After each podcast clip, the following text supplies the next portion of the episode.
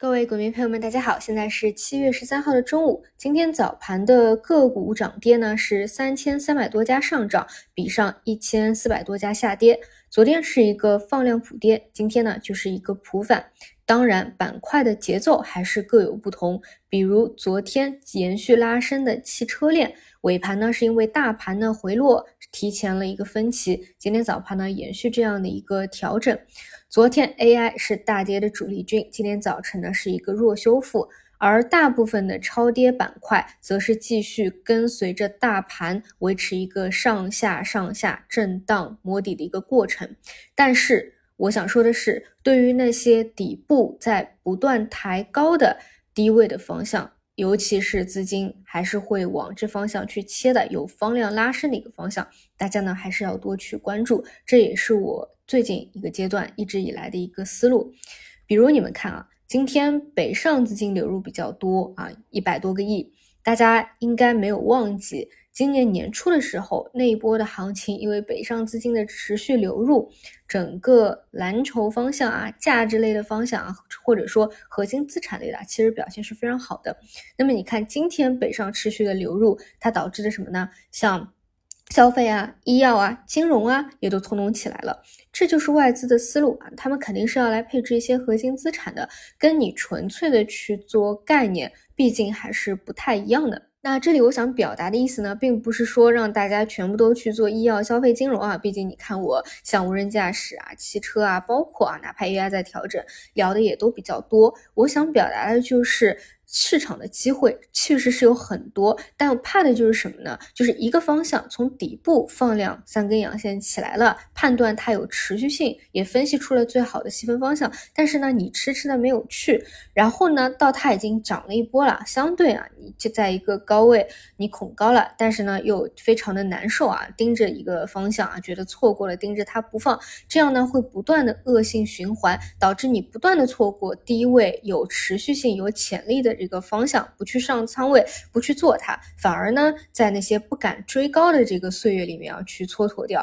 所以呢，我的建议就是，你之前啊，如果能够把握住汽车这一波，那当然很好，理论上都应该是赚钱的。那如果说像这类啊没有把握住，那像近期啊从底部拔地而起的方向，尤其是那些大资金啊或者北上资金啊外资啊，他们比较喜好的，如果能够走出持续性来，也是你需要去持续跟踪的。包括今天早。早晨呢，我还给大家讲了像恒生互联网啊，包括可能相关的中概的一个思路，你都可以看到，现在也是趋势慢慢的也都起来了，各种利好政策啊，趋势啊，就是方向机会很多，但就是不希望大家只看着某一个这个方向啊，然后尤其是它是高位的，然后因为之前没有介入啊，然后就郁郁寡欢，真的不必。尤其是现在我们整个市场呢，还是在一个底部盘整区间啊，这个是没有变的，没有说已经到右侧反转了，但是总有一天，对吧？它会有一个转势。那未来某一天，如果市场后来反转了，或者呃不说反转吧，就说走一个上升波段了，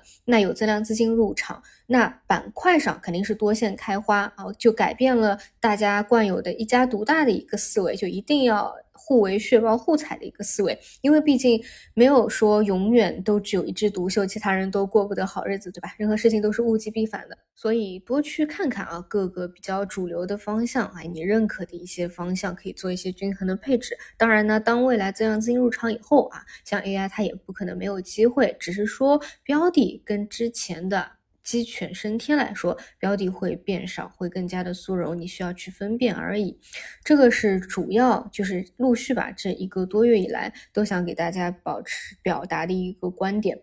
然后再来看一些其他的板块啊，存储芯片的话继续强势拉升啊，也是今天领涨的这一块呢，基本就保持一个震荡走高的向上趋势啊，聊的也比较多了。那无人驾驶呢是昨天早盘拉升啊，然后尾盘和今天是分歧回调，后面呢看一下什么时候能够回流吧，也是震荡向上的一个走势。指数方面呢，还是底部去震荡盘整啊，多去找一找日级别回调以后去低吸布局的机会，或者说呢，你看哪些低位的方向啊，就如同之前的汽车一样，走出持续性来了，去多去参与，多去把握啊，然后并且也需要去持续的关注一下新闻消息啊，比如说像最近平台经济的吹风啊，对吧？今天港股其实港股已经连续强了几天了，这些都是要能够看得到的。好的，以上就是今天五分的内容，那我们就晚上再再见。